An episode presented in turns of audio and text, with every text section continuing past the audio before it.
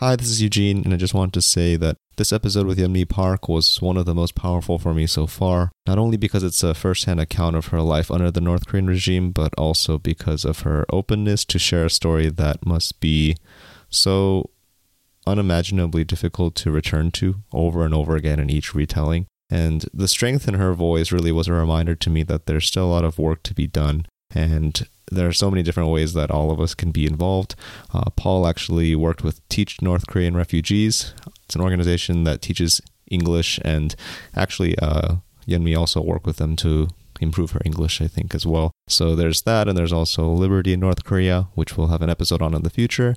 And yeah, before turning to the episode, I just wanted to also say that you could um, read Yeonmi's memoir, In Order to Live. You can find that um, pretty much anywhere where books are sold. And I also wanted to provide a quick trigger warning for the very brief reference to sexual assault that happens uh, in the middle of the episode. It's not extremely graphic. It also passes very quickly, but definitely caught me off guard while editing, and I just want to raise that flag. So yeah, without further ado, here's Paul and Yeonmi.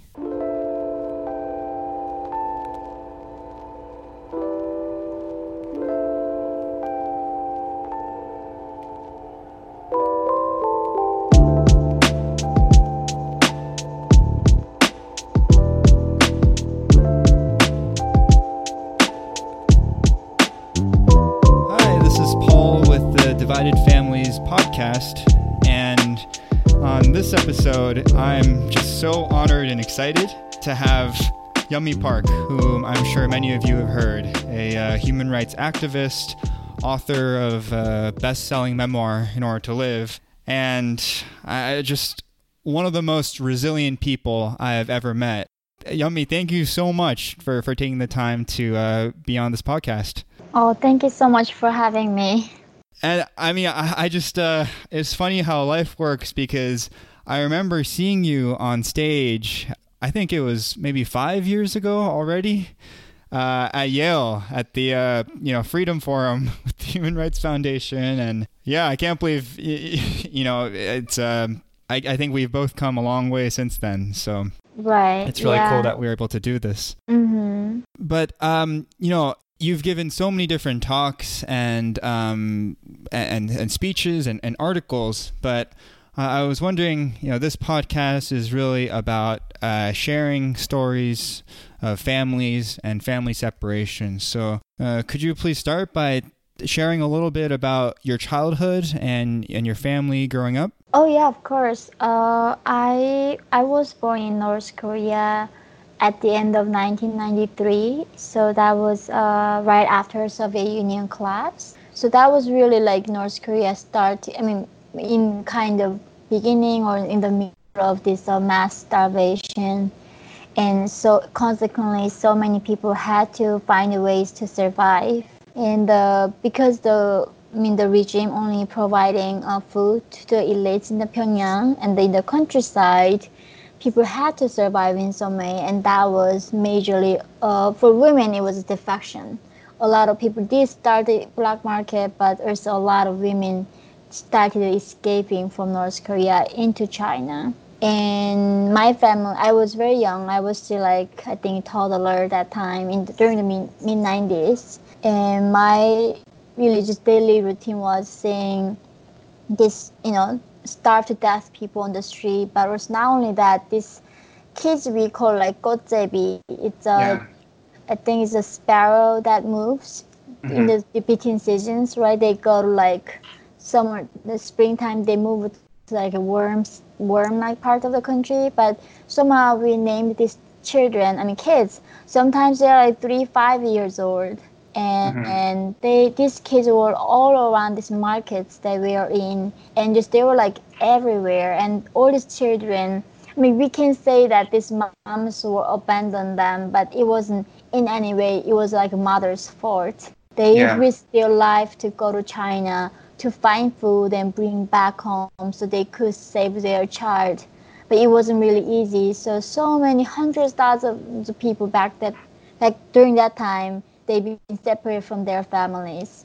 I remember hearing and reading that, you know, you and your mother made this incredible journey uh, through China and Mongolia, but, you know, why didn't you do it all together as a, as a family. I mean, if I understand correctly, your sister, older sister, uh, left North Korea first. Is that right? Yeah, so that's right. Uh, in two thousand seven, I was thirteen and my sister was sixteen. And my parents uh, were started realizing that there was no future for us because my father became a prisoner. He sold uh, metals in the market, and that was the you know against the law. So he became a prisoner. But in North Korea, if one of your family member becomes a, a criminal in the system, then that We we say like our blood is also being tainted. It mm-hmm. brings down all our status in the party, in the system. So after that, our life really became hard, and our parents realized that we had to go somewhere to survive. And luckily, because we are living in this town called like Heisan that had a border from China, right across the river, Yellow River, and we were able to see these uh, lights, electricity lights at night coming from China.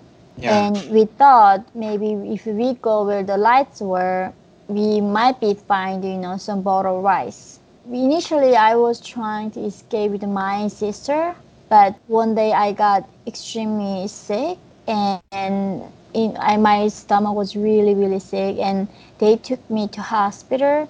Mm-hmm. And, you know, in North Korean hospital, they don't have, like, x-rays or M R Is or none of that. Like, literally, doctors just rub your belly and tell us what's wrong. Yeah. And he just said, I think she got some appendix problem. I think we need to operate on her. And they opened my stomach that afternoon without any anesthesia. And most people don't die from, I think, disease in the hospital. They mostly die from starvation and infection. So there was really no guarantee for me to even survive, you know. The, literally a nurse in the hospital used one needle to inject everybody.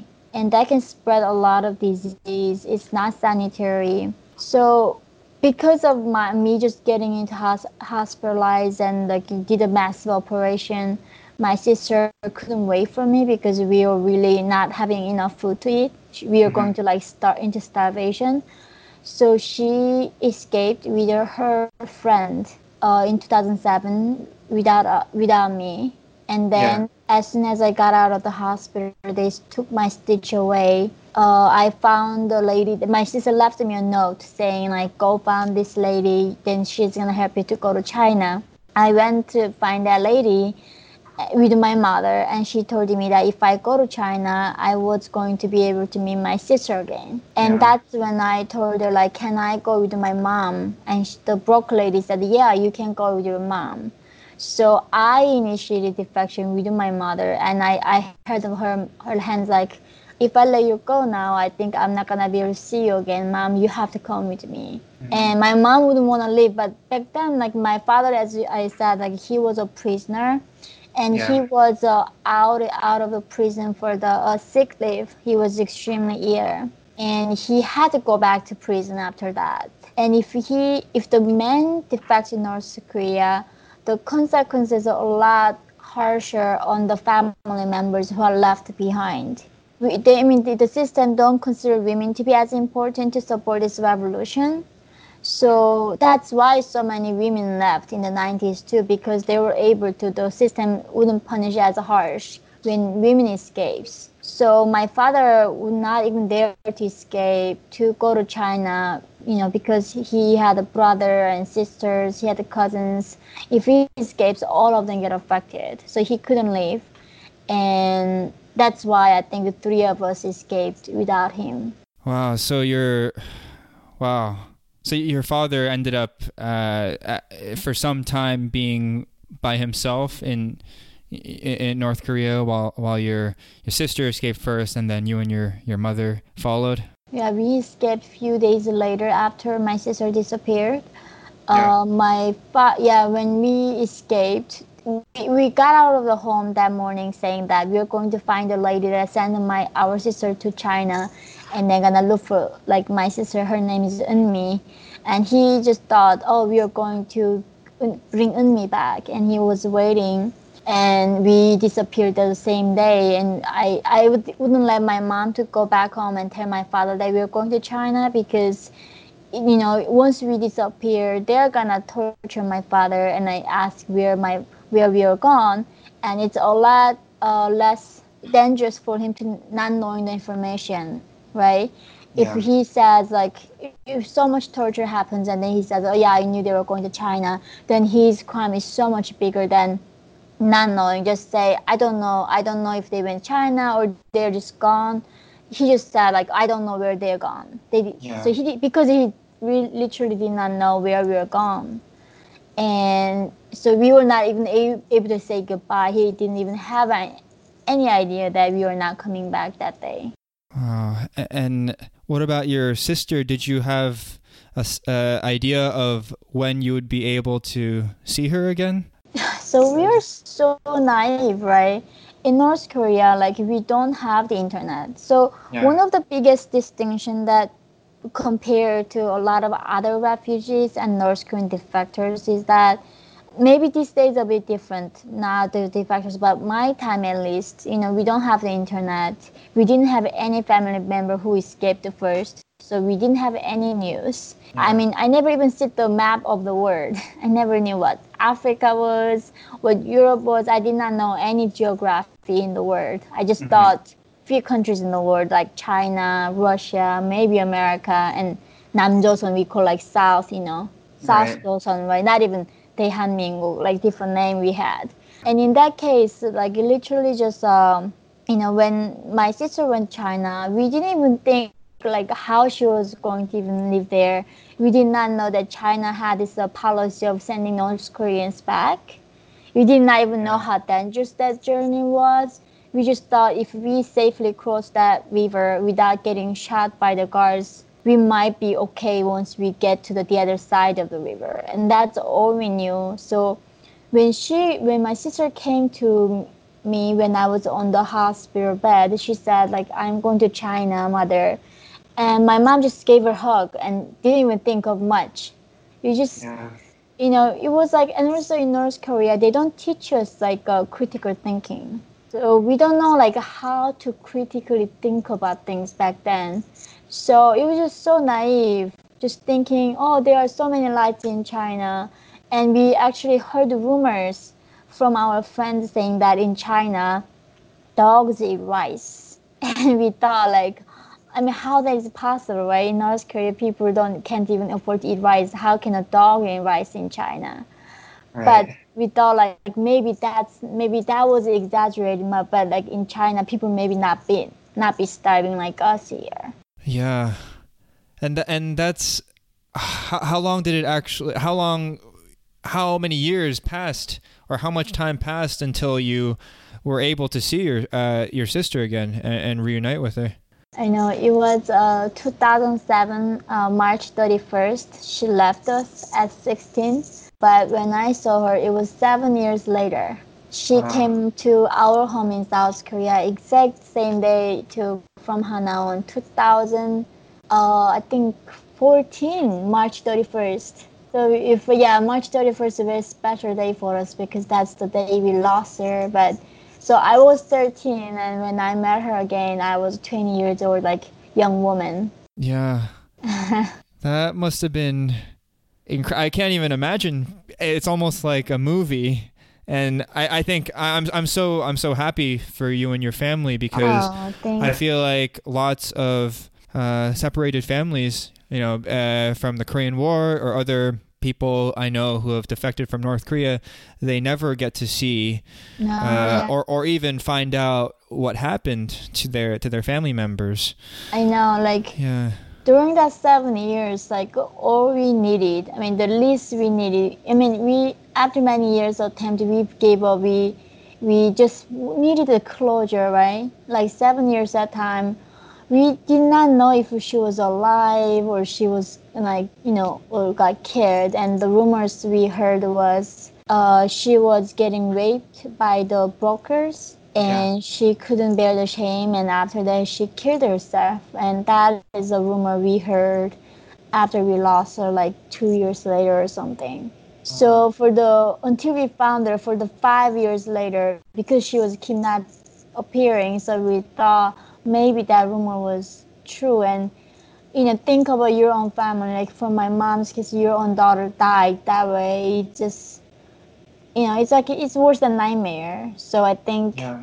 so that's the biggest like a hard part is that for the factors, we just don't know if they're alive or not. Yeah, that's uh, that's something that I, I wish or I hope that through, you know, this conversation, uh, we can help raise awareness about this, because I feel like when, well, for one, when I think when North Korea, when people think about North Korea these days, they're thinking about the headlines of, you know, Kim Jong-un and, and nuclear weapons. And then when people think about uh, Korea and divided families, I feel like they think about these, you know, older grandmothers and grandfathers from the Korean War. Mm-hmm. But it, it seems like it's not such a rare case uh, like yours of, I mean, is this very common uh, for, you know, people like yourself, uh, families like yourself from, from North Korea uh, recently to become separated on the way of escaping? So like ninety-nine point nine percent of the factors being separated from their family. When you escape, there's no way you can bring your sister, parents, and children, all of them together, right? Even making it alone is so dangerous. How can you bring all your family? And I think that is why, like, right now in South Korea, there are thirty-one thousand North Korean defectors being separated from their family. And in China, there are up to three hundred thousand North Korean defectors are hiding in China that has been also separated from their own children and fathers and mothers. So that is a lot of number of people being separated from their family. And that's also another sad thing is that we are not even considered to be, you know, our pain is not even like visible in the, in this politics, because, you know, when even South Korea discussed with North Korea to the 이상가정 상봉, right, family separation meetings, right, separate yeah. family meetings, even though defectors, we are South Korean citizens, Uh, we are not in that category. Even right. though we've been separated from family, no one tried to negotiate about this issue. No one really tried right. to even understand what's happening. And we are completely just like buried, and everyone pretends like we don't exist. Our pain just doesn't uh-huh. matter. So I think that is the hardest thing part, hardest part about the factor is that just it's so politicized, especially in South Korea. So it's uh, the issue is just completely not even like discussed in yeah. anywhere. I mean, I think it literally you are the first person told me about you want to talk about this. I was like, oh my God, never in my like activist life, and no one ever asked me about this issue actually. Well, really, I'm so shocked. Someone thought about this. Yeah, and, and, and I'm I'm so glad uh, we're able to share your story. But but I'm I'm wondering. You know, there's no, uh, as you said, formal government mechanism through the South Korean government or, or you know, through through any government. But is it possible for, I don't know, unofficial ways for uh, North Korean defectors to uh, reunite with their families in North Korea or, or even just, you know, communicate with them, know how they're doing now? Right. So when it comes to, I mean, reunification would be impossible at the moment. They only can see their family members again when the family member makes it to South Korea, right? Or yeah. in some cases, they do go to China and try to bring their family member escape from North Korea, but it is extremely, extremely dangerous. So the success yeah. rate is really not high, and there's not many people can afford that money to go to China and try to get their family member escape to China and bring them to South Korea. So that is almost really, really rare case. And the only other way, only really positive thing about this separation, I would say, is that actually, according to studies, so many uh, statistics show that up to like eighty percent of defectors, the ones in China, like, you know, about up to like some people say like two hundred thousand, three hundred thousand defectors in China and thirty-one thousand people in, in South Korea, they do get in touch with the mem- members of their family in North Korea, and they do send the money. But not only money, but when you send money, you talk to them, give them information about the outside of the world. So that's why the North Korea's this uh, mindset has been dramatically changing. One is the outside information is getting in, but not only that, all these members of their family who escaped to China or South Korea, calling them back and sending them money and tell them how democracy, how freedom works, and how the rest of the world is not a, you know, corrupt capitalist world. It's actually free democracy that respects human rights. And I think yeah. in my case, even when we are in China, when we are being uh, sexual slaves to this man, Chinese man who bought us, we still were able to get in touch with our, our family members. And we did also send them money, but because I'm talking to you, I'm talking, I've been speaking out against the regime. Uh, three generations of my family has been banished.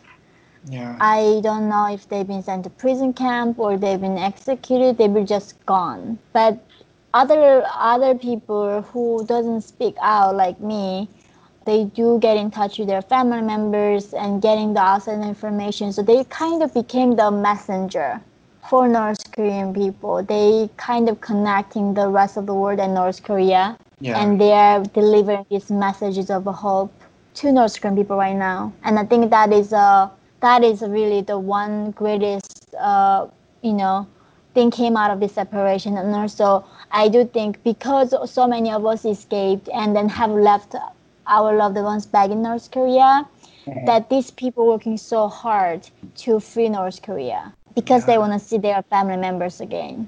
I, I really hope so. I really hope that information is going through. And, and something that, you know, it's, I really hope that I, or I wonder what people in, in North Korea right now or how they reacted uh, if they saw the news about, you know, people like uh, Thae Yong-ho or people like Ji Seong-ho being elected at, you know, to, to the National Assembly in South Korea, which is just just amazing. It is. If you think about it. It's like a miracle. I sometimes like have to pinch myself. Did that really happen? Right? I mean, Mister Tae, his case is like the really...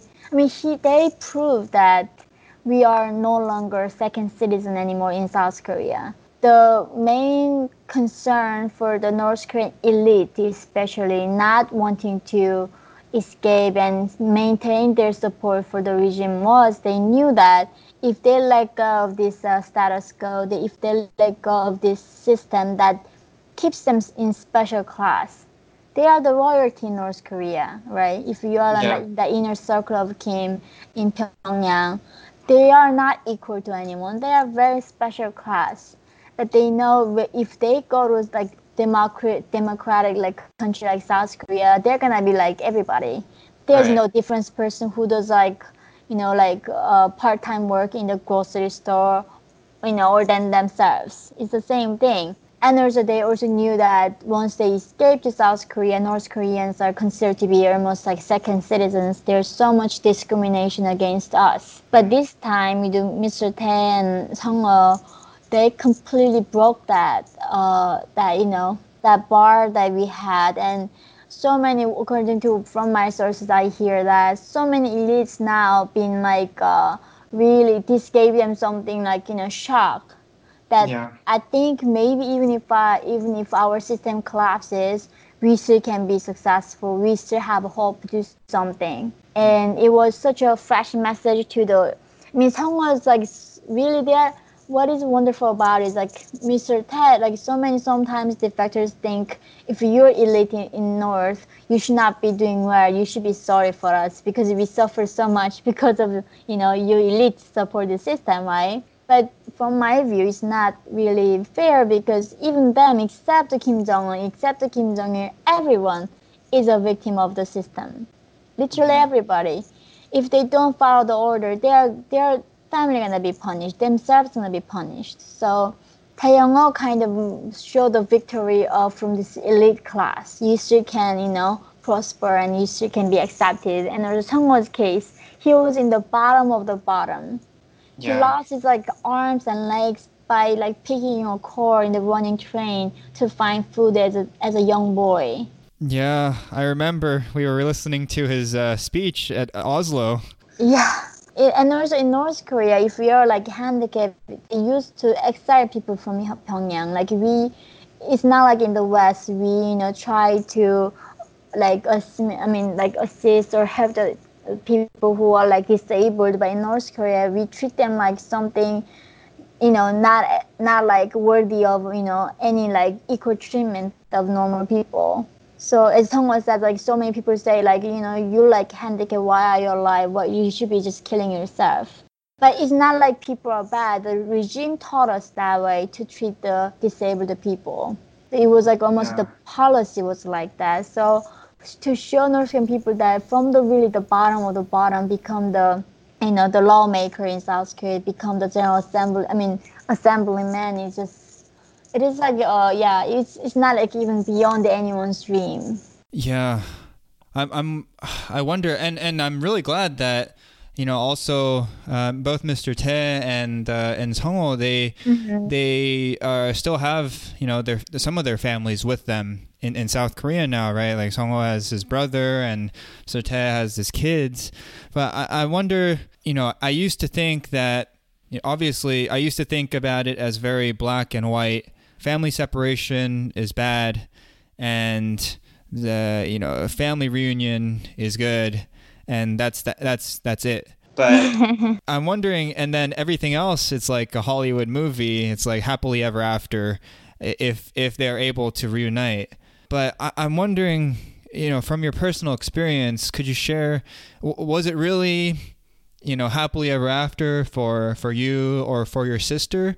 Uh, for, you know, once you got to South Korea, and, and also once you were uh, reunited as a family with your mother? Yeah, I'm so glad that you actually mentioned that. It It is a thing, like most people think, oh, if you met up your sister, that's so wonderful, right? Now it's so wonderful, and it was always wonderful, but after the separation, after the, that long period, I mean, for adults, like now, if I don't see somebody for five, seven years, it's like not as as bad, you know? Right. But when you're like thirteen to twenty, it's a big gap. Yeah. You're like a little teenager now, being a woman. So for us, it was a very, very dramatic difference. And when I saw her again, the first time I saw her again at this like intelligence center where they try to see someone's a spy or if they're lying about something, they showed, they like let us meet each other and to confirm that we were family members. And seeing her, she didn't grow any taller. She was exactly the same, and but she was so aged. She was so went through so much hardship. But like, I mean, what would you say after seeing that? And for my sister case, she literally came to South Korea after seven years in China, thinking, uh, going to South Korea, and if she did not know that we were there, so she thought after going to South Korea, if life was as hard, then she would decide to kill herself there in South Korea. That's mm-hmm. why she came. And that was the thing. Also, there was an expectation, right? We were always expected to see her. So when we saw her, it was such a delightful thing. But for her, she didn't expect us to be there. She thought she was going to come to South Korea and some find a way to get, get you know, reach to us in North Korea. She thought we were all in North Korea there. And also, the trauma, after that, I did not, back then I did not know like what trauma was. So I didn't, I couldn't understand my sister a long time. But the trauma, what it does is like they say, first thing was my sister would keep telling me like, you know, I still feel like I'm like sixteen years old. Yeah. And she wasn't sixteen years, she was like twenty-three or twenty something like that. And it's like, what do you mean you're sixteen? It's like, I don't know, I just always feel like the time when I left home last time. And I that's what I heard from later, the or the psychologist, this is a trauma when you don't grow afterwards. You are stuck in time. And she would really upset that I look like a woman. I would put makeup. She was like, what are you doing? You know, you're a girl. And I was like twenty years old in college. But not only that, it was like so much things that, you know, she went through hell like that seven years time. And we became different people. And it was so much bitterness, so much resentment. I mean, she resented so many times why my parents gave her a birth so she had to bear this difficult life, you know. She resented yeah. that she was born to, into this world. She hoped that she never, like, came to this world. So it was just so many pain that you had to overcome after going through that, you know, unspeakable. I mean, it just took many years, and now we are finally in a good place. But it took many, many years of hard work and just crying and, you know, starting again and being patient. And, like, at some point my mother would say, like, you are not my daughter. Don't call me ever again. Like, uh, it's like that bad. That's, yeah, that makes me think, because it's almost like the emotional and maybe, uh, I don't know, mental, spiritual, uh, you know, that kind of... maybe that kind of separation, that distance, it maybe it lasts longer and has a deeper impact than just even after you are physically reunited. Mm-hmm. Yeah. Because this, yeah. like, this separation is not like mentally you're safe, like, oh, I'm going to study abroad, mom, I will call you sometime. I'm like, it's not that separation. When we defectors escape, we going into the massive unknown world. And we go through something that is, like, unimaginable for normal people to imagine. So when we go through something like that for that many years and then meet again, we are not the same people in- anymore. The chemicals in our brain is not the same anymore. Yeah. Our brain changed permanently by P T S D. Yeah. So, but you expect them to be the same, and you're not. And it's so hard to accept that you're not, you know. In the beginning, you keep just, like, fighting with this idea, like, why are you not the same? Why are you not the same sister I saw? Why are you not the same mother I saw? Like, and to us to come to that place where we accept, yeah, we went through something very, very different. We changed, but it doesn't matter. We moving towards that. Now we grow towards, like, the same goal. We grow, you know, towards the same place now. Mm. But in the beginning, it's just so, so much hurt that, you know, each other is such, like, so much bitter, and we resent each other so much. Yeah, this is, like, so a lot of separate families after, you know, all this hardship. The sons, like, don't hurt their mother again. Like, they think they're, like, this is for the Gotsebi children, right? We say disparate children. They think their mothers abandoned them. Yeah. Like, why did you confine me for ten years or five years? And that, you know, that wound is in them forever. So. Yeah. Yeah. I, I, uh, yeah. When you, when you talk about this trauma and the, uh, also, I feel like it's such, I mean, just personally, I feel like it's such a Korean culture, Korean society, uh, maybe East Asian culture society, to not really be honest about trauma. And because, I don't know, maybe because of shame or because of recognition. But, but what I... Uh, I'm really curious about um, personally is you are uh, you know, a recent mother, right? Yeah. So congratulations. Oh, thank you. And and uh, so is your baby uh, one year old now? No, he's over two. Oh, over two already. Okay. Yeah. Time wow. flies.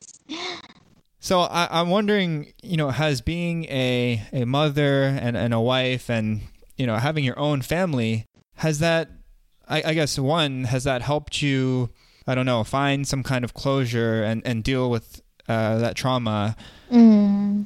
and, and, you know, think about uh, family separation in in a different way? It, yeah. I know you don't talk about mother. That in your book. No, no, no, yeah, right. It's like being curious. A mother is like, um, it's like second biggest transition for me. One was escaping from North Korea, and, like, you know, second was, like, coming to this free world, and being a mother was, like, third biggest thing that ever happened to me. But I think when I was pregnant, I so it brought so much good, but also it also so much fear that I, you know, you're just so afraid. Like, because I'm traumatized, you think you are not able to connect. Maybe the same way that other people connect with another human. Because, yeah. you know, when I was raped, thirteen years old age, and constantly being raped by this man, and and you like, because you just like lose your like faith in humanity. You view the man as something, the most dangerous thing in this world, right? And in that regard, having a son was the best thing ever happened to our marriage. That's what my husband says, at least. Yeah. He's like, I began, I started having more compassion to boys and men, right? But another thing is also so much fear that you are not going to be as a good mother compared to people who are not traumatized. And like, do I even have the qualification? Do I deserve to have this, the most wonderful thing in my arms? And I was just constant like fear, guilty and like fear. But, you know, eventually, like, you know, I did like do some therapy and reading more books to understand trauma. But I think it is also some days like it's a battle, you know. But I think it mostly, it did like teach me, you know, the connection that I had with my parents. You know, this is how they felt about me. And, you know, it brought so much feelings that I never felt before. Because when you do be traumatized, the one thing for me is like numbness. You don't feel anything. Like, I didn't feel most of a thing until, like, from the point the day I escaped North Korea that I got raped. After that, I didn't feel so, I didn't feel anything for so long. So, you know, having a child, like, made me to understand, like, I can feel so many different emotions. So it kind of, kind of renewed me. And a lot of the factors, even in South Korea, they said it's the lowest, you know, the, like, birth rate country in like O E C D countries, mm-hmm. a lot of defectors do become mothers early on, like me. Yeah, get married because one, as you said, they are they, they don't have family members in this Christmas, New Year's, you know, Thanksgiving in Korea, Chuseok. They they have no one to go see, you know, because they are so lonely. They just want to create that on their own. But also, I think, we just longing for something like that. We are longing for feeling love and connection and that, you know, just embrace. I think that is why often you see so many defectors get pregnant and get married very early, even in these, like, you know, developed countries in America or in South Korea. Hmm. Yeah. That's why, I mean, just as a side note, when when you uh, shared that news, they made the video recently, maybe it was a few weeks ago, about this uh, mother, this uh, woman, you know, originally from North Korea, and her her child uh, in D C, right? And they're having a really hard time uh, with the coronavirus and, you know, with uh, losing her job. That really, uh, I mean, it's it's it's crazy to think that in, in twenty twenty, it's uh, these stories, and in, in the United States, the, the, we still have these these stories. I mean, when I heard her story, what reminded me was, I think the last year where North Korean defector mother and the son died in Seoul from starvation, right? And if I didn't see that, I would not like believe this can happen to us. I was almost like, oh, that's a joke. How do you go star? I mean, die from starvation, but. Apparently, it is possible that that's how lack of interest and support for these people. So, yeah, even even you have children, a lot of times they are alone and they don't know where to get support. They don't have, like, you know, childcare support. They, I mean, their jobs always like these blue collar jobs. They can't pay for those things. So, you know, it's the, that's why the suicide rate for North Korean defectors are much, much higher compared to South Koreans. But, you know, South Korea is already yeah. number one among the O E C D countries. Right, right. And it does, like, make me understand, like, make me think that these people have gone through the hell. Like, they, I mean, we crossed the desert. They yeah. crossed, the, I mean, they crossed, went through so much to go there. And they are such a strong, resilient people. But I do think what kills them at the end of the day is that no hope, and the loneliness. At least when we are on the road to fight for our freedom, we have hope for the better yeah. life. We have something to fight for. But when we got there, actually, when we are in the freedom, and then all you have is called discrimination, and that your inability to compete in this very competitive capitalist society in South South Korea or in America, mm-hmm. and you have no one to rely on, you have no support. And I think that's when they decide to end their life, because there's nothing left for them to fight for. Yeah, I, I mean, I, I hope South Korean society and people in South Korea uh, can can be a more inclusive and open society. That's something that I personally care deeply about. But, but I, I wonder if, you know, just uh, so far, I, I really appreciate how personal and, and open you've been with your own story. But I wonder if we could take, uh, you know, zoom out a bit and think a uh, big picture, mm-hmm. because, uh, you know, when people, uh, one analogy and metaphor that uh, I've seen so many times when people talk about North and South Korea is they are like brothers, right? Yeah. Cousins. Like cousins, brothers, yeah. who are fighting. Yeah. And, yeah. you know, be- so unification, uh, 통일, is like this big family reunion. Yeah. Do you have any, what do you think about that, that analogy? And especially, you know, from your, your personal experience, do you think, you know, it's uh, accurate to describe like that as, as those brothers or cousins?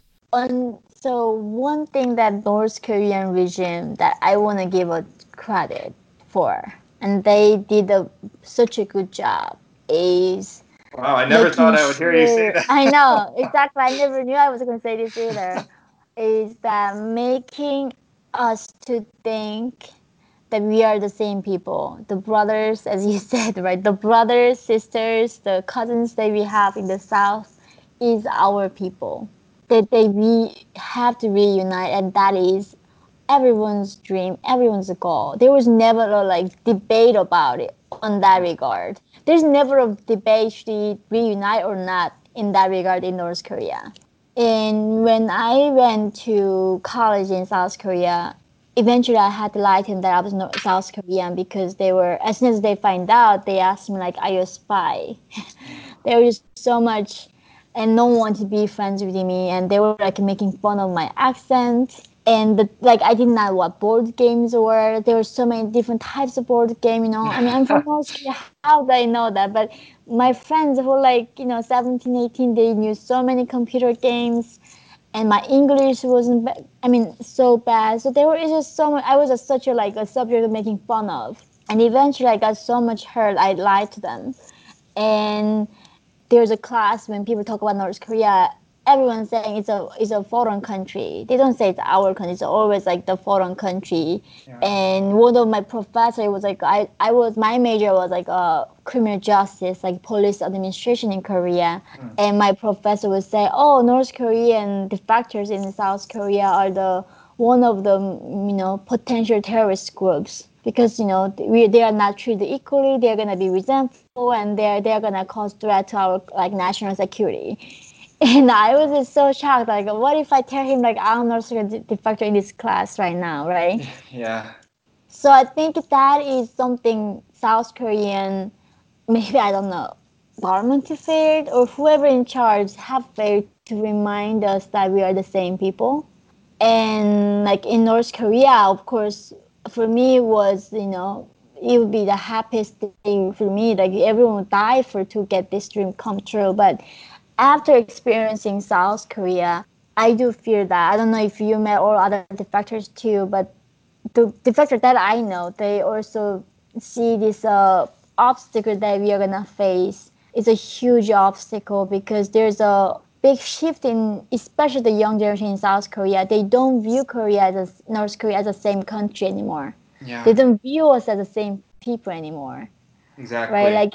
Exactly. Like now, like even Korean Americans, when I meet them, like in South Korea too, it's not to tell them like, "Hi, I'm Yeonmi, I'm from North Korea." The first thing say like, "Oh my God, you look like me." I was like, "Yeah, I look like you. I'm a human being. I'm Korean," yeah. and they they shocked that I look like them. And I think that is why, you know, to change someone's mind, to change people's minds takes the longest time in my understanding from my experience. right? Mm-hmm. It takes yeah, so much effort. Absolutely. It takes so much time to change someone's mind. And I think for that regard, you know, it is, you know, South Korea has a lot to catch up when it comes to at least understanding our nationality and North Korean people. Mm-hmm. And maybe someday they get there like North Korean, they completely embrace that, that we are same country, that we are same nation, we are same people. Then, you know, reunification might be possible or something positive. positive thing for all of us. But right now, if that happens, I do honestly say there will be some massive chaos. Yeah. It is. I mean, like, yeah. if you see all the studies, right? I mean, most of young people don't want the reunification in South Korea. Like, yeah. like it's very, it's been very consistent for the last, like, two, three decades. The young people don't want it. That's something that I found very, I don't know, interesting and surprising that one and inspiring too. It seems there are too many to list, right? There's, um, you know, Seong-ho's organization and, you know, just how seeing how active so many uh, North Korean defectors are in, you know, in human rights work or in unification work in South Korea or the U S, right? Uh, North Korea Strategy Center. I mean, there, there are too many, there are so many.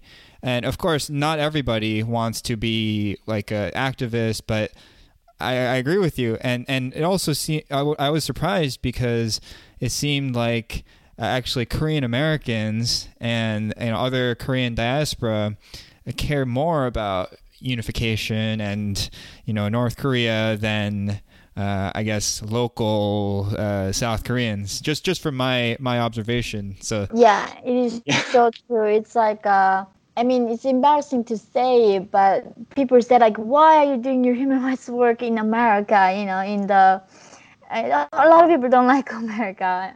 I don't know why, but so many people say, why do you... Especially in the West, right? Like, I do a lot of work in Europe and in America, and, like, even, like, countries like India, Malaysia, yeah. Hong Kong, Singapore, I mean, Taiwan, they have so much major, major, major interest when mm-hmm. it comes... to North Korean human rights issue or just in general, like anything about us, right? But when it comes to South Korea, it has the least interest. Right. So even like Shin Dong-hyuk's book, I don't know if you know. His yeah, of book, course, of course. Right, he was books published in Korea and no one, no one read it. So when he, his book published in the West, it became like major, like national bestseller. So when I wrote my book too, I wrote it in English with my broken English after I learned the English a few years later. And people are so curious, like, you should write in Korean and publish it and translate it, like, because I know no one's going to read it. Yeah. So even all this major defector, like, uh, testimony or books comes out, it only comes out and being mentioned and being read in, in the English or, like, rest of the world, not in yeah. South Korea. It's just... South Korea is always exemption. And that is why also the main thing that North Korean defectors are really heartbroken is that when you take this Korean or Asian air, you see these campaign videos of, uh, you know, African children, and they ask us to put the coins or like fundraising for these people. Right. And they, Korea is, North, I mean, South Korea so take a, such a pride in that they are like, they are giving back. They are in yeah. a position where they can help others. But in that regard, they take care of animals, they care about so many other causes, but North Korean human rights has never been one of them. Never. Mm. So that is the thing, is like the it's not like North Korean defectors want South Korea to only care about North Korean issues, right? But yeah. they just, just the fact that they don't even mention that this is an issue, that this this mom and son died from starvation in the middle of Seoul in twenty-first century is never a thing for them. That is, I think, why a lot of defectors do this human rights work themselves, even though when we do this work, we risk our lives back in North Korea. Yeah. I guess my last question to, to conclude the, the conversation, I wonder if, you know, for for uh, people who are listening, and and hopefully a lot of them are from South Korea, so they can they can learn about this. Yeah. Uh, may, maybe we should have done this in my Korean, but uh, in my broken Korean. But um, you know, do you have any uh, takeaways or, or message for, for people listening, and you know what they can do to to learn more, you know, educate themselves, or to, uh, I guess, to, to help, to help uh, North Korean defectors and, and these uh, families that are separated? Yeah, I think when you, I mean, I've been talking about a lot of the sad things about this issue, right? How it's been ignored, how this has been so many, caused so many pain, so many people. But I think really at the end of the day, there is a victory waiting for us. And I think North Korean people almost like shows that how resilient human race is. Yeah. You know, how how we can find ways to survive no matter the circumstances. It's, it's like, to me, when I read like Hunger Games, the series, the other day, it just reminded me of like North Korea so much, you know, how the capital divides its districts, and yeah. the people in the capital, you know, taking these like drinks to throw their food and just enjoying this hyper luxury, and people in the other districts are so starving on purpose by the regime. But I think ah. it does show us that it's almost a lesson for all of us, that because in the West, you know, when people say, you know, freedom is not free, they say, oh, that's such a cliche thing to say, you know, and people don't really understand the value of the freedom, freedom of speech we have, freedom of movement that we have. In Pyong, in North Korea, when I was growing up, my friends, their dream was actually not visiting Paris, not visiting like Tokyo. Their dream was visiting Pyongyang in their lifetime. Because even within North Korea, we did not have a freedom of movement. We could not go to the next town without the permit. So I think when we, we read about this like dystopia from the George Orwell's novel, but North Korea almost like it's a living example of it. That when humans trade and when we don't fight for freedom, what it becomes. And for me, like when we fight for the human rights and freedom of others, it is almost like a, us buying an insurance. Think about it, like if all of us not free, none of us left in this earth or to fight for freedom for anyone, right? Yeah. So while absolutely. we are free, we should fight for these people who are oppressed. So when we are not free, they can fight for us. Yeah. And that is, is a, that is that is the reason why we should fight for everyone's freedom today. That's why I'm so hopeful, and you know, I'm just so amazed how resilient everyone is, and especially, you know, because like no country I do know, North Korea is the one of the most suffering suffered country in this world right now. Yeah. And if they become better, I do think as a humanity, we can move forward a little bit. And we, you know, just make a better world, you know, little bit and little bit, and it will become better all together someday. Well, Yeonmi, I think you're too humble, because I feel like if North Korea is like the Hunger Games, then you would be like the Katniss Everdeen, the main character. No. But thank you, thank you so much for, for sharing your experience and, you know, your your insight. Um, and, and I, yeah, I feel so inspired once again. Oh, it's been a real pleasure talking to you.